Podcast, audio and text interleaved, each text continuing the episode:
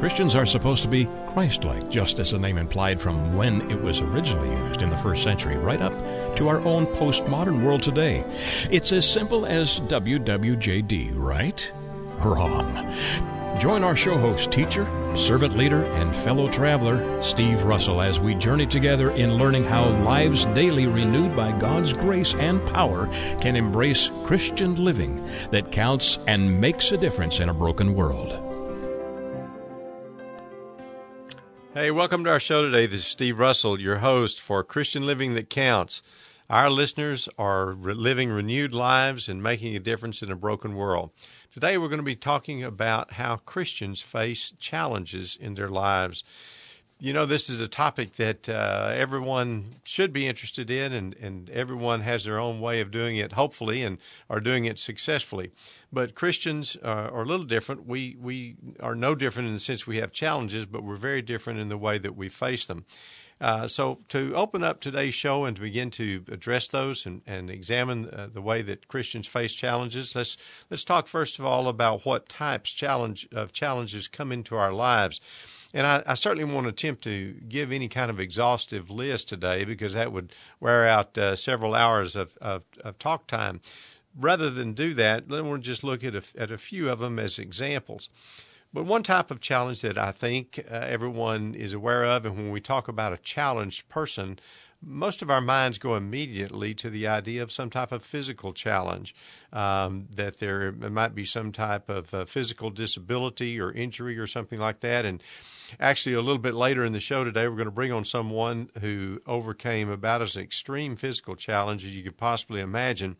But uh, it is a, a challenge oftentimes that we face, and it's not one that we just face once. Sometimes we uh, go through a series of times of illnesses. Um, they may be major, they may be minor, uh, but even the minor ones can get us down and cause us to lose the focus of the day. So, physical challenges are, are very, very real to all of us um, at one time or another in our lives. Another type of challenge might be something we just call financial or economic. Uh, this could be a person whose economic circumstances are not favorable and they need to overcome debt. They need to make some money to uh, be able to have certain opportunities. Uh, but there's a barrier out there, a challenge, if you will, to have the financial resources to live their lives in a way that uh, they can anywhere from survive to thrive. So there are certainly financial challenges that come to all of us. Uh, sometimes they are planned ones, uh, such as a college education, uh, having children, buying a home, uh, buying an automobile. And other times they're unplanned ones, uh, such as uh, accidents or some type of uh, physically destructive weather comes in, and all of a sudden we were faced with a major car repair, a major home repair, something like that. So financial challenges are very real, again, typically to most of us who don't have inexhaustible resources of money. Another type of challenge might be educational.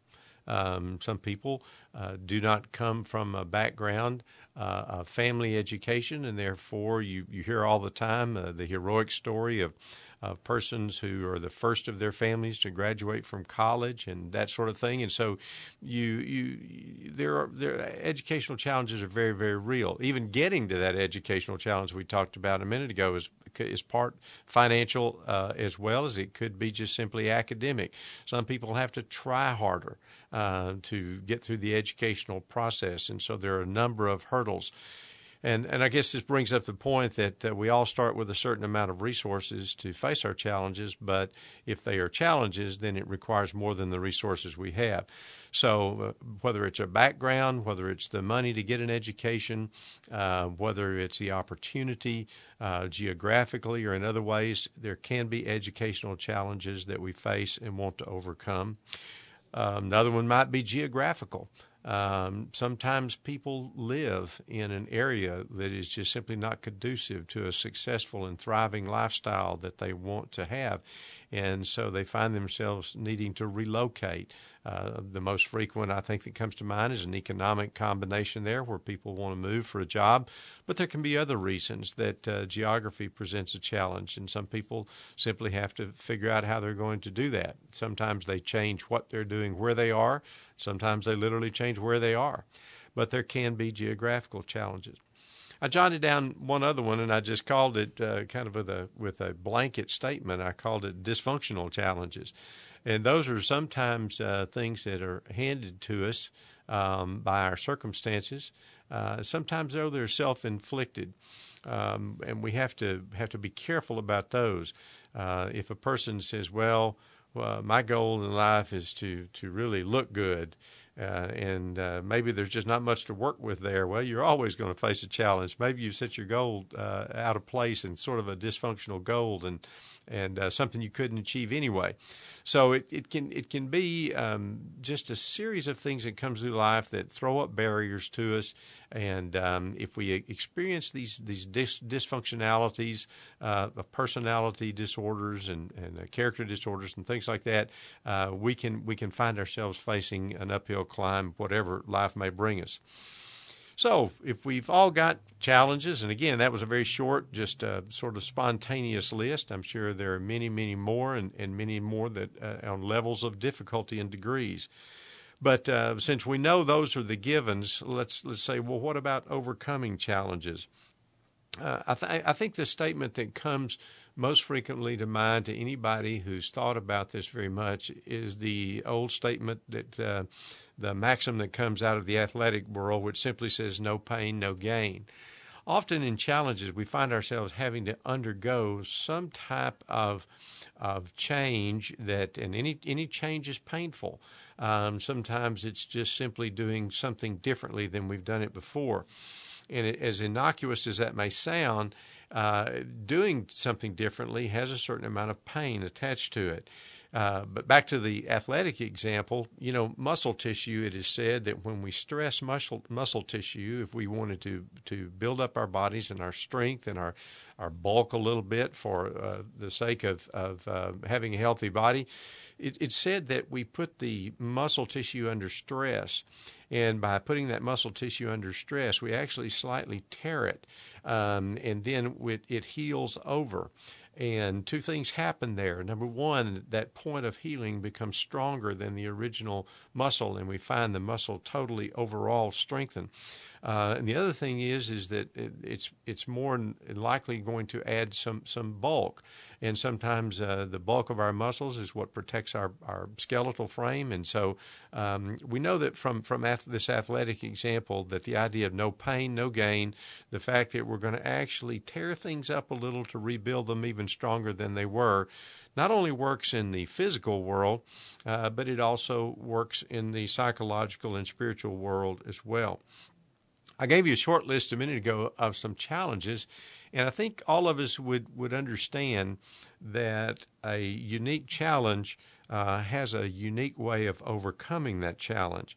Uh, for example, we started out talking about the, the physical pain that, that comes to mind when people are physically challenged. And um, again, later in the show, when we bring on a guest, we're going to talk to a lady who went through uh, months and years of rehabilitation from a physical injury. And so uh, we know that, that there's a, a physical solution, a rehabilitative and restorative solution to a physical injury or illness. Um, but when we move into something like the financial or economic challenge, uh, we also realize that there's got to be a corresponding uh, pain that goes along with that. Uh, people may find themselves, if they lack financial resources, having to work a little harder, uh, maybe work a second job, maybe work hours that are uh, not their preferable times to work. They may have to do jobs that are a little bit less pleasant than the ones that they would really like to do. So there's pain, again, involved in the overcoming of an economic or financial challenge. Uh, educational challenge. Um, if it's simply uh, difficult for us, if, if academic uh, excellence is a is a difficult achievement and an uphill climb for people, they just have to study harder. That may mean loss of sleep. Um, it may mean um, that other things, other more pleasurable activities, are cut out for the sake of additional study. All of us have known somebody um, for which uh, academic success comes somewhat easy, and then we've known people who have to work very, very hard. Those who have to work very, very hard have to give up things. Once again, there comes the pain factor. There's just pain seemingly involved in any gain that helps us overcome a challenge. And I think a, a, another way to look at this, if we look at challenges and we look at their unique uh, uh, possible solutions and how we deal with them. There's another question here which uh, which fits into the theme of our show, which is how is it different uh, when we're we're living Christian living that counts? Uh, what what difference does it make to be a Christian when we're facing challenges? Um, what's different about a Christian facing them, say, as a person without Christian faith? I think the very first thing that comes to mind for, for a Christian is hope. Um, the other people can can have hope, but we have a, a biblical basis and a, um, a faith that believes that essentially God's on our side. And regardless of whatever challenge life has dealt us, um, that we have a hope for a better outcome. And um, uh, Paul, in, in his writings, uh, wrote to us that um, we are to grieve, but not as those who have no hope. So if you were to go to to uh, concordance and look up the word hope uh, in the New Testament, you would find so many occurrences because part of the Christian life is that hope uh, that tells us things may be difficult now, but there's a hope that they will be different and better in the future. So I think I think hope is an essential part uh, of the of the Christian uh, who is facing challenges in his or her life, um, and so there's there's no question that that gives a Christian advantage. Entering into any conflict with hope is much easier, of course, than doing it without it. Another one is that we're not alone. We have a community of other people who are believers like we are, and we can find support that comes from that community as we tap into our Christian brothers and sisters and our friends uh, in Christ with a common faith, and they surround us and support us with prayer and encouragement. And then the last thing is um, that God's power we believe God's power is on our side. We're not out here working in our own strength we can access the strength of God in our lives, and Christ can live through us. And so that makes the Christian able to approach challenges totally uh, differently and, and, with a greater set of resources than the person without faith. We're going to go away here for a minute uh, to commercial break. We come back, we'll have a guest that'll talk about the hope and the overcoming she's done in her life. Stay with us. We'll return in a moment with host Steve Russell and Christian Living That Counts. Many Christians worry about how to share their faith. They even feel guilty about not sharing. Hi, this is Steve Russell, host of Christian Living That Counts on TogiNet.com. Christians sharing their faith feel awkward and bothersome sometimes. But my friend Bobby Bateman has a unique way to break the ice and open the door for a casual conversation. Join us soon for the interview with Bobby about his unique idea or learn more now at his website, itspersonaltous.com. Once again, that website is itspersonaltous.com. Is there more living for you to do? Yes. Start living inspired. Be here for Living Inspired with Tricia Goyer Thursday afternoons at 4, 3 p.m. Central on TogiNet.com. Tricia will dig deep into topics that matter most to women, inspiring women to make a change in their own lives and to make a difference in the world, and maybe even deep within their own hearts. Tricia is a wife, mom, speaker, family expert, and author of 24 books. For more information on Tricia and Living Inspired, go to her website, TriciaGoyer.com. That's T R I C I A G O Y E R.com. Tricia's vision is to be the voice of hope and possibility for women of all ages. Her intention is to serve ordinary women by encouraging extraordinary things with God's help. Tricia expresses real life, real hope for real women. Is there more living for you to do? Yes. Start living inspired. Living inspired with Tricia Goyer. Thursday afternoons at 4, 3 p.m. Central on TogiNet.com. Returning with more of Christian Living That Counts, your host, Steve Russell. Welcome back to Christian Living That Counts. This is Steve Russell, your host, and guest on the telephone, Patty Foster from Jacksonville, Texas. Patty has a great story, one I'm sure she would uh, just as soon have done without, but she fits right into the question that we're facing today about how Christians uh, encounter their challenges and how they deal with them. So, Patty, welcome to the show, and, and thanks for being with us. Hi, Steve. Thanks for having me. I appreciate that.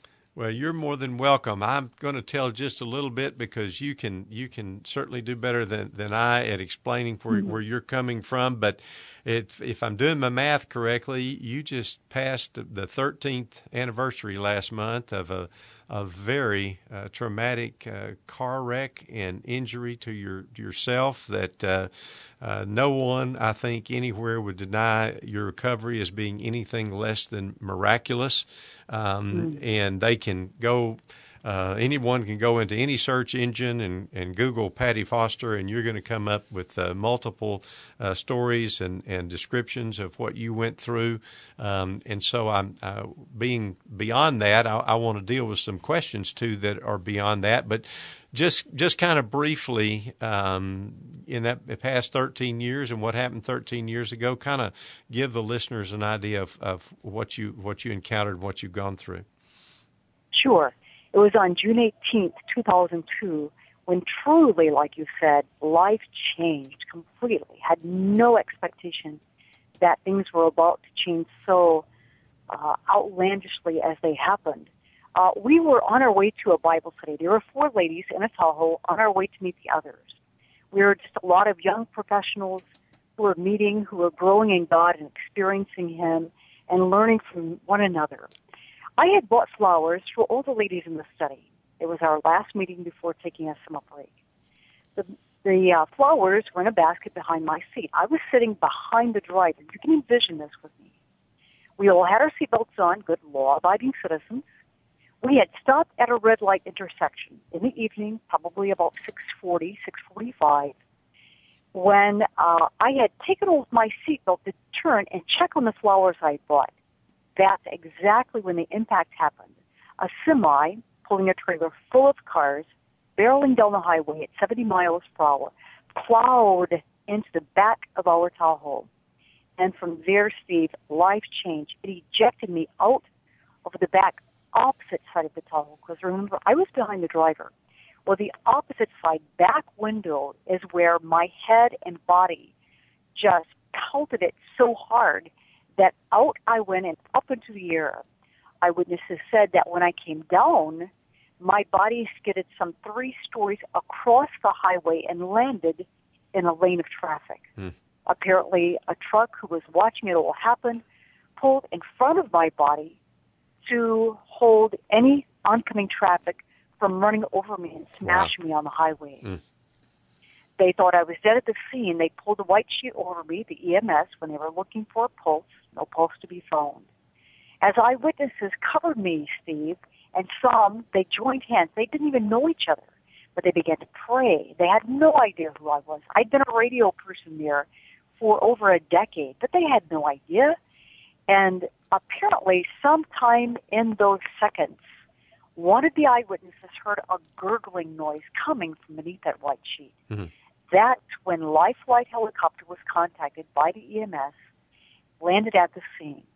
And Steve, when the flight medic, flight nurse tried to put me on the gurney to stabilize me and get me onto the Life Flight helicopter, everything in me sh- shut down. My body fell into a coma that lasted some six weeks. Mm-hmm. And no one had any idea if I would endure, if I would live, what would I be like if I did live? Would I be the same Patty that they had known all of those years on the radio and had had had watched God work? No one knew. Hmm. Hmm. Well, I'll tell you what, anybody listening to that story, it's almost it, it almost causes physical pain to just to listen to it um, and imagine what you went through, which no one really can. Um, I guess it's the grace of God that sometimes when those things happen, you you probably have not a lot of thought. I think I remember reading something that said the last thing you remember was looking back at those flowers, and so probably that that thing that looks to us to be so horror, horrifying was essentially kind of erased from your uh, your memory. Um, right, I have no memory of it. I have no memory. I'm so blessed that, like you said, Steve, it's I I have no memory of it. The last time that I remember anything is turning to look at the flowers. But thank the Lord, I don't have the nightmares and the details and the memories to remember or have that problem with. Right, and and let's let's say right now that a lot of people under different circumstances uh, who've had to endure other challenges they do have traumatic memories and, and so forth. So, um, in in that case, uh, you're you're blessed, and in the other cases, they have something even additionally uh, to need God's power to overcome. So, um, uh, I'm grateful that you know for your circumstance, but also know there are other people who don't experience that, and they in in turn have those those traumatic uh, memories to deal with. So, um, you know, Stephen, you're mentioning that reminds me. I just read a quote within the last hour that someone said to the effect, do the next thing and stop replaying stuff in your mind. Walk on. Mm, hmm Yeah, absolutely. Mm. Um, yeah.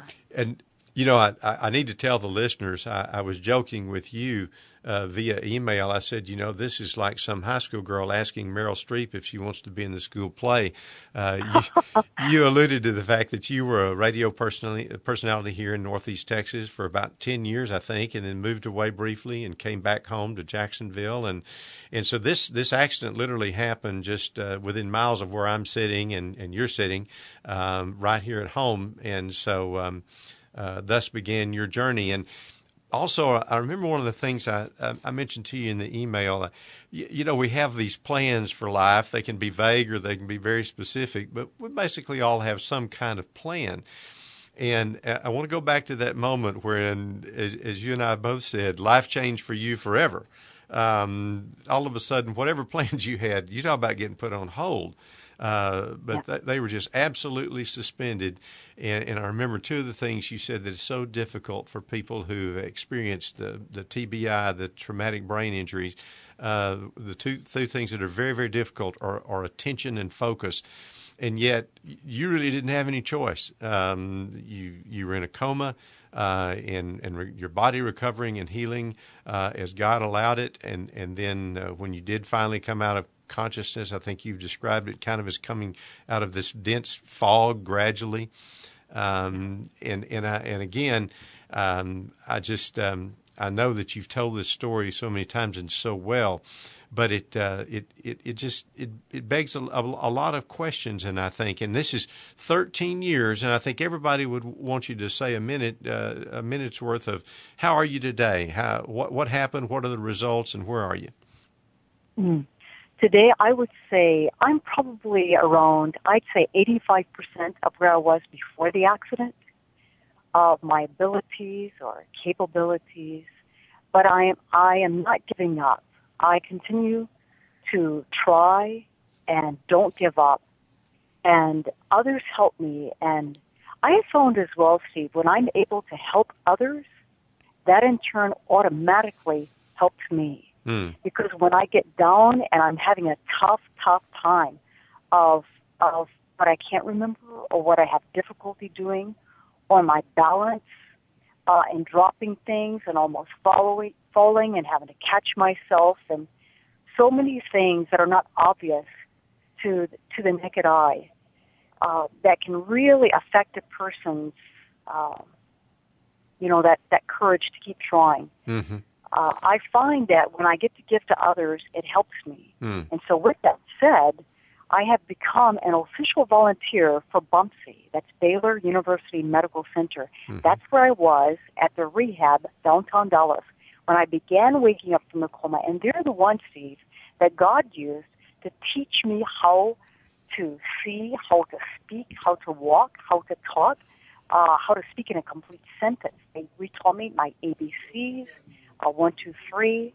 So, so my attitude today is one of perseverance. Mm. That's really my key word. Don't give up, Patty.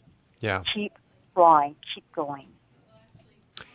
Yeah, and I think too, there's a, uh, what I hear kind of is a a story of healing, but it's not over. It's continual. No, there's there's right. there's more healing right. that that occurs every day.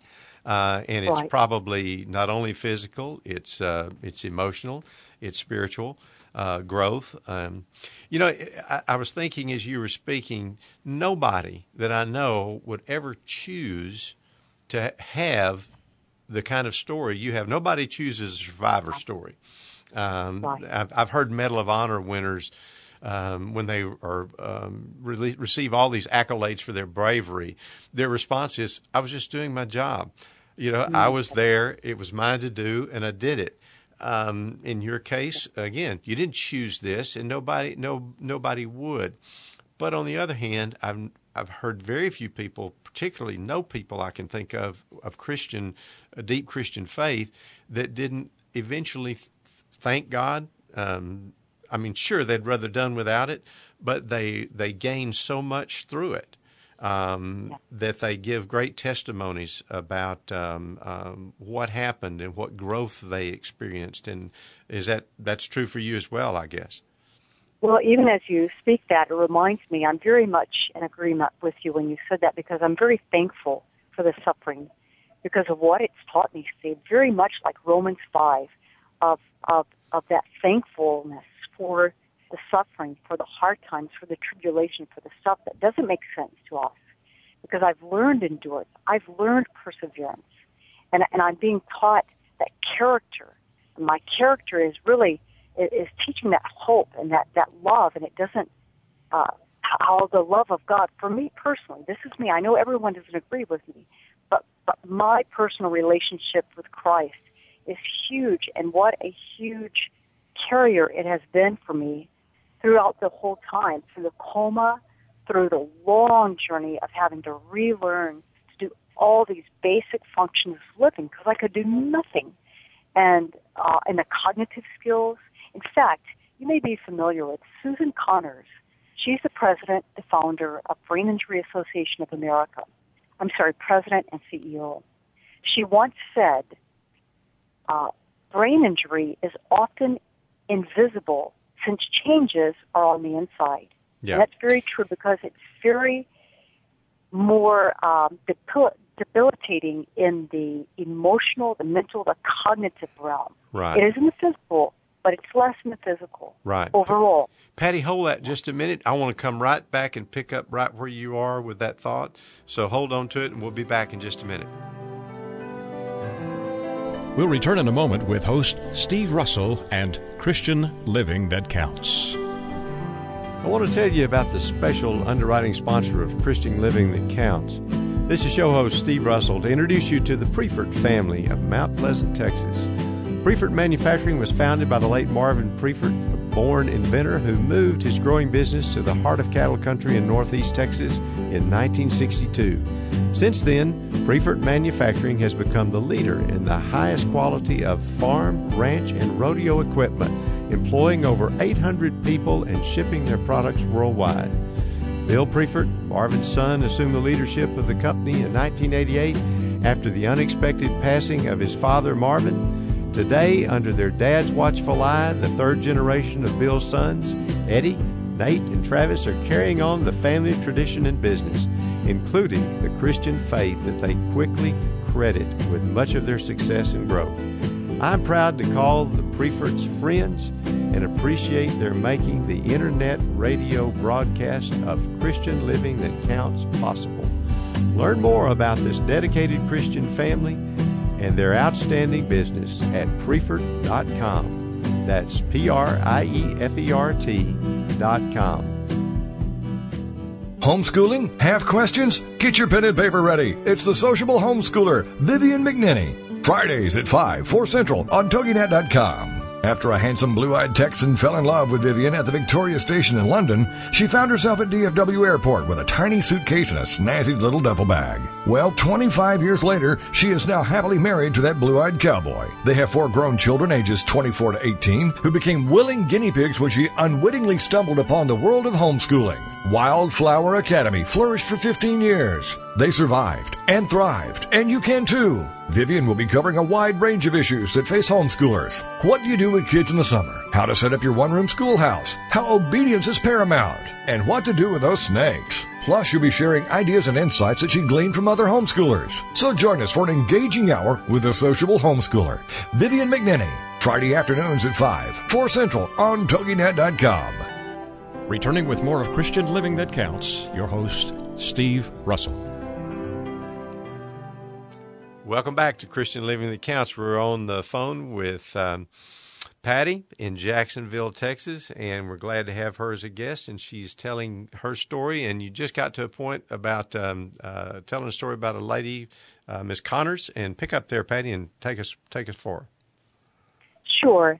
Just simply saying that often with brain injury, it's not always obvious to the naked eye. Very often, when it comes to brain injury, seeing is not relieving because it's not visible.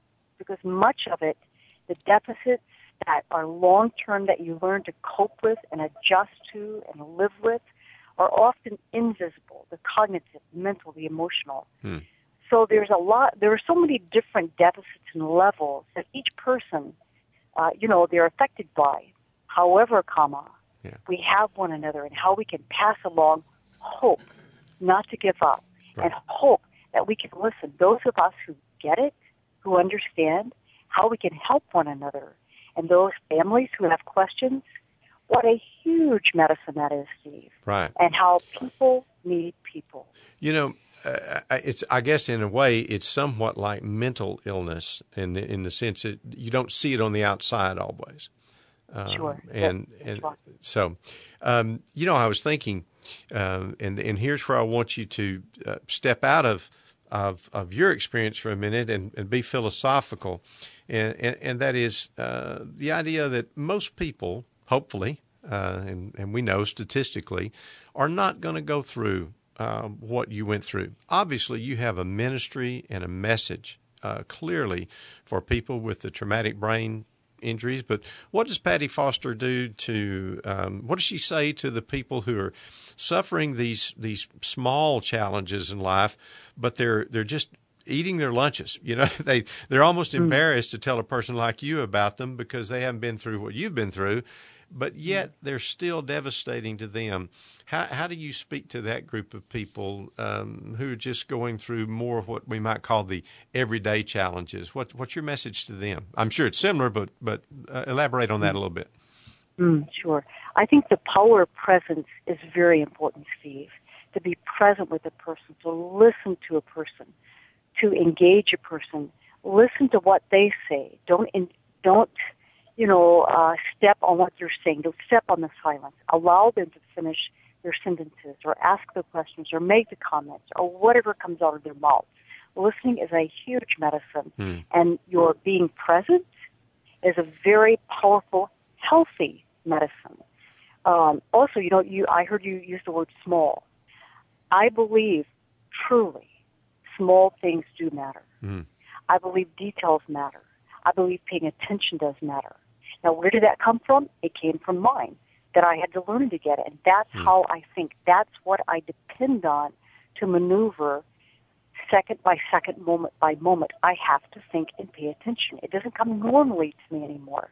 There's no more taking for granted for my brain any longer. So I pass along to those going through anything. No, no matter what the situation or the level. Everything is imp- is important to each person. Hmm. I truly believe each person has a story to tell. I encourage each person who's listening to find your story, hmm. write down your story, tell your story, listen to others' stories, be a part of, not the only one. And also, as I said, write it down. Don't forget, ask for help. That's magnanimous for us, especially. I, I, I find we have great difficulty in America in the lower 48 to ask for help. Pride is so incredibly sensational these days. But we need one another. So may we choose to persevere and request help. What a difference it can make. Mm. Excellent. Excellent. I, have jotted down all four. Um, uh, list, listening, um, the presence, just being there, um, and the, getting your own story. And I think that was uh, that's really crucial because I know there are people that are that are, are suffering small things, overcoming them, and they think, well, but I don't have, you know, I, I don't have a big story. So what, what is my story important? The answer is yes. Um, uh, and then the last thing you, you, mentioned was asking for help, and you're exactly right. We, uh, we even as Christians, and maybe terribly so, you know, it's kind of a, uh, maybe a plague of the Christian American. We're that independent Christian, which is almost oxymoronic. Uh, we mm. we probably shouldn't be so independent as Christians. We should seek mm-hmm. constant interdependence on not only on Christ and uh, power of the Holy Spirit, but also on one another. So excellent, mm. excellent advice. Mm-hmm. You you know, and and and I, I, was thinking too about our, our conversation, and, and I remembered that C.S. Lewis is famously quoting is quoted as saying uh, that pain is God's megaphone to which He gets our attention, um, yeah. and um, you know Lewis made that statement before he ever met uh, Joy Gresham. Um, he he was he theoretical about love, and then when he fell in love and and um, lost this woman uh, to cancer, his pain was so much real, and I, I think he's one who realized that. Um, uh, you know the, the experience and, and, suffering is an enormous teacher. He what he thought he knew uh, was nothing compared to what he knew after he persevered, endured, and, and learn to li- literally live uh, uh, with the, the, suffering and adapt to it. I know some right. people said uh, we don't ever get over it; we get used to it sometimes, and and God's well, God's power does that too. Go ahead. It reminds me, Steve, of Galatians six, nine, and ten where he, where Paul reminds us, let us not, because we we do grow weary, mm-hmm. we do have a heavy heart, we do have heavy souls, we do have have hearts that are, are really laden with hard, hard, difficult times and memories and things and people and situations. But Paul says, let us not grow weary in doing good. Don't give up. Don't throw in the towel. Mm-hmm. For at the proper time, we will reap a harvest if we don't give up. Mm-hmm. Verse 10. Therefore, as we have opportunity, you got to watch for those. You got to look for those. As we have opportunity, let us do good to all people, mm. especially to those who belong to the household of faith. Yeah. Amen. We need one another. Excellent from Paul. Excellent. Um, you said something earlier that that um, that I think opens a, a, question that might we might uh, here be easing out on some uh, thinner ice, but let, us think out loud for a minute. You, mentioned the question people had: Will Patti, who survives, be the same Patti? And I know that in, in our world today, we're facing. Um, uh, I read a statistic today that said one in six um, uh, elderly people would be uh, candidates for Alzheimer's. Um, and I know that Christian families often have to endure these uh, terrible uh, mental deficiencies that occur and progress uh, even unto death. Um, but we we as Christians um, have this this hope, not just in this world, uh, but did you get any insight about being the same Patti? Um, and and how does that speak to um, others maybe who are seeing their loved ones um, endure these kinds of changes and loss? Mm. Again, I come back. The power of presence is so enormously important. To be present doesn't mean you always have to talk it doesn't mean you always have to be busy. It doesn't mean you always have to be doing, but be present. Mm-hmm. And that also leads me, Steve, to the way it was when I began waking up from the coma. The very first language that I learned was not English or French or German. It was simply nonverbal communication. Hmm. It was the eyes, the facial expression, the tone of voice, the touch, the speed of speech, the way a person stood, the gait of walking, all of those things played a major role in my responding or not responding. Hmm. And I learned later uh, that um, some 93% of communication is nonverbal. Only 7% to 10% is verbal. Wow. Only the nouns and pronouns and 25 cent words and impressive things make up 7% or 10% of communication. So that other whopping 93 to 90% is nonverbal. So that simply leads me to this question that came to me three or four years after I began waking up from the coma. The question, what does your life say when your mouth is not moving?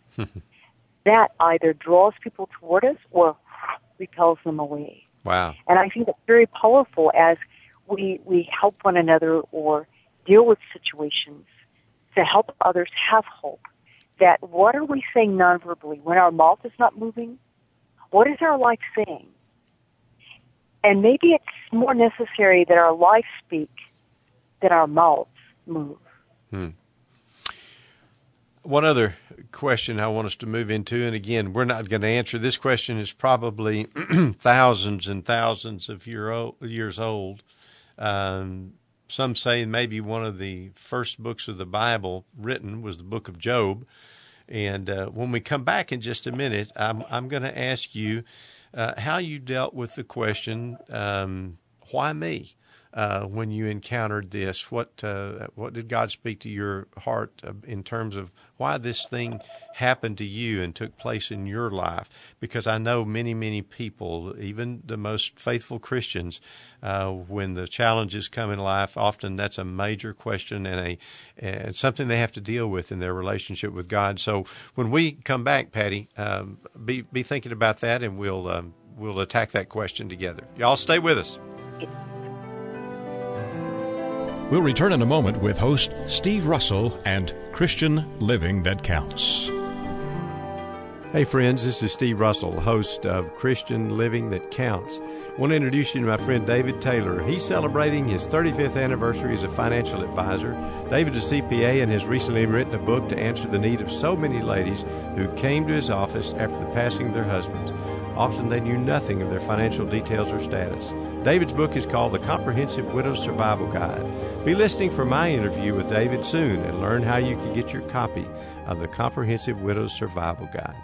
I am not the woman I used to be. I'm free with Minister Diane Jones. Monday nights at 10, 9 Central on TogiNet. This is your chance, ladies, to hear stories of hope and healing from someone who's been there. Someone who has fought back from the horrors of incest. Minister Diane's innocence was stolen from her in the land of alcoholism and mental illness, which led to her being emotionally, physically, and sexually abused by her parents. Yet, in spite of this trauma, she has gone on to become a successful wife, mother, registered nurse, and minister of the gospel of Jesus Christ. I'm not the woman I used to be. I'm Free is a straight up show to enlighten you and to lighten your load. Do not let the weight of this world or the things that have happened to you control your life. For more on the show and Diane and her book, The Story of Me, email her directly from her show page here on TogiNet. Then join us for I'm Not the Woman I Used to Be. I'm Free with Minister Diane Jones. Monday nights at 10, 9 Central on TogiNet.com.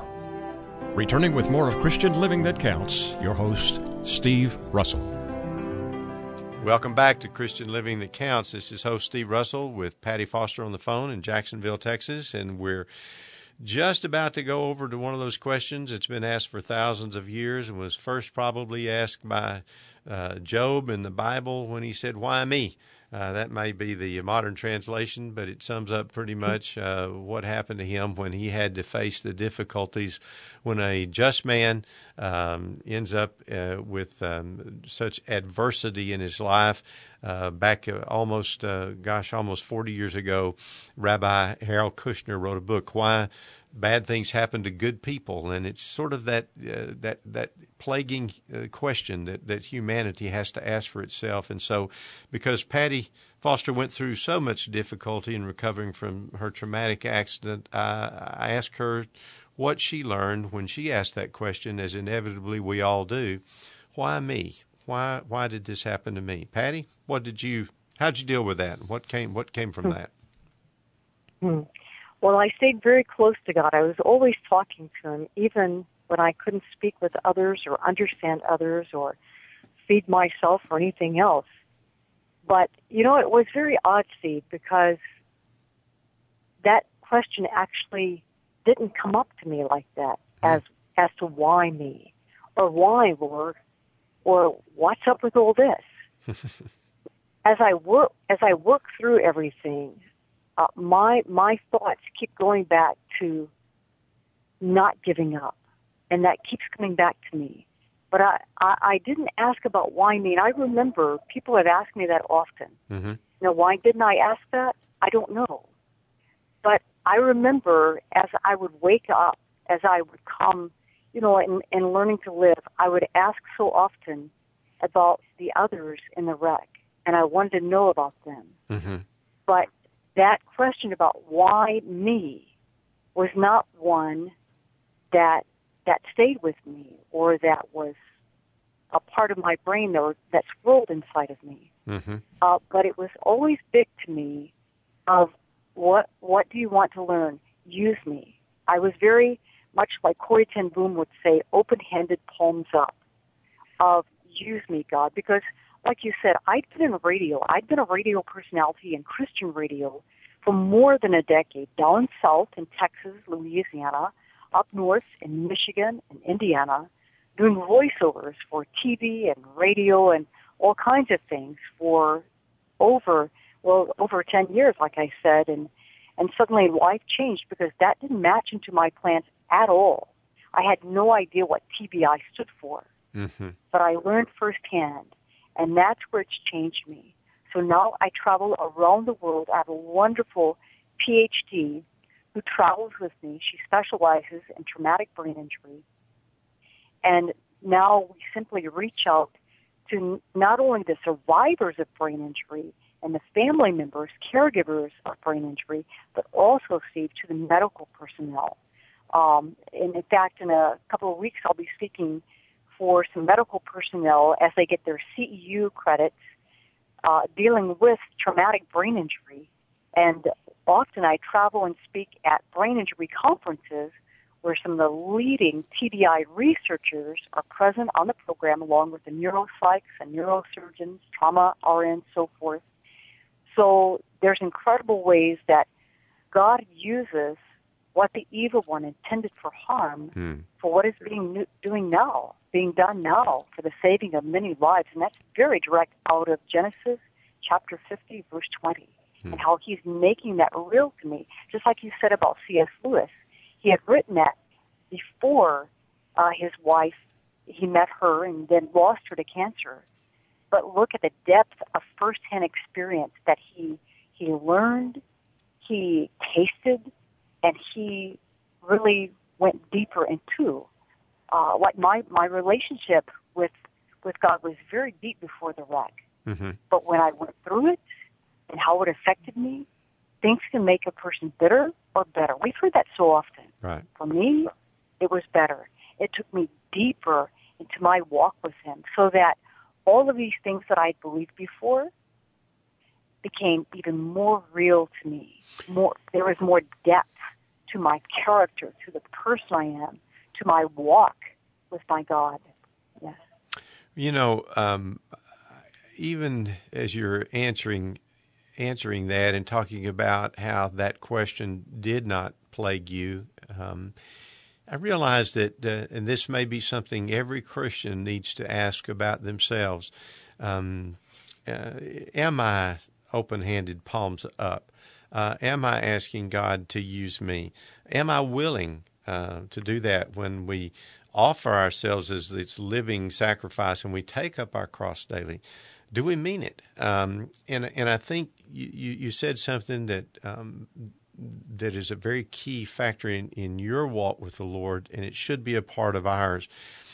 You were being used of God and open to being used by God before this big story uh, that has dominated your life since then for the last 13 years, before that ever happened.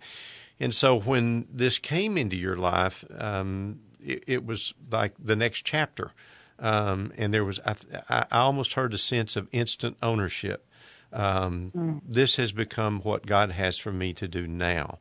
Um, and um, um, not only, of course, did it provide a great encouragement to TBI sufferers and and recoverers and to their families, but uh, just the story of the journey of faith uh, as well. But I think I think the Christians who who sincerely in their hearts um, are are at the place where they are ready to be used.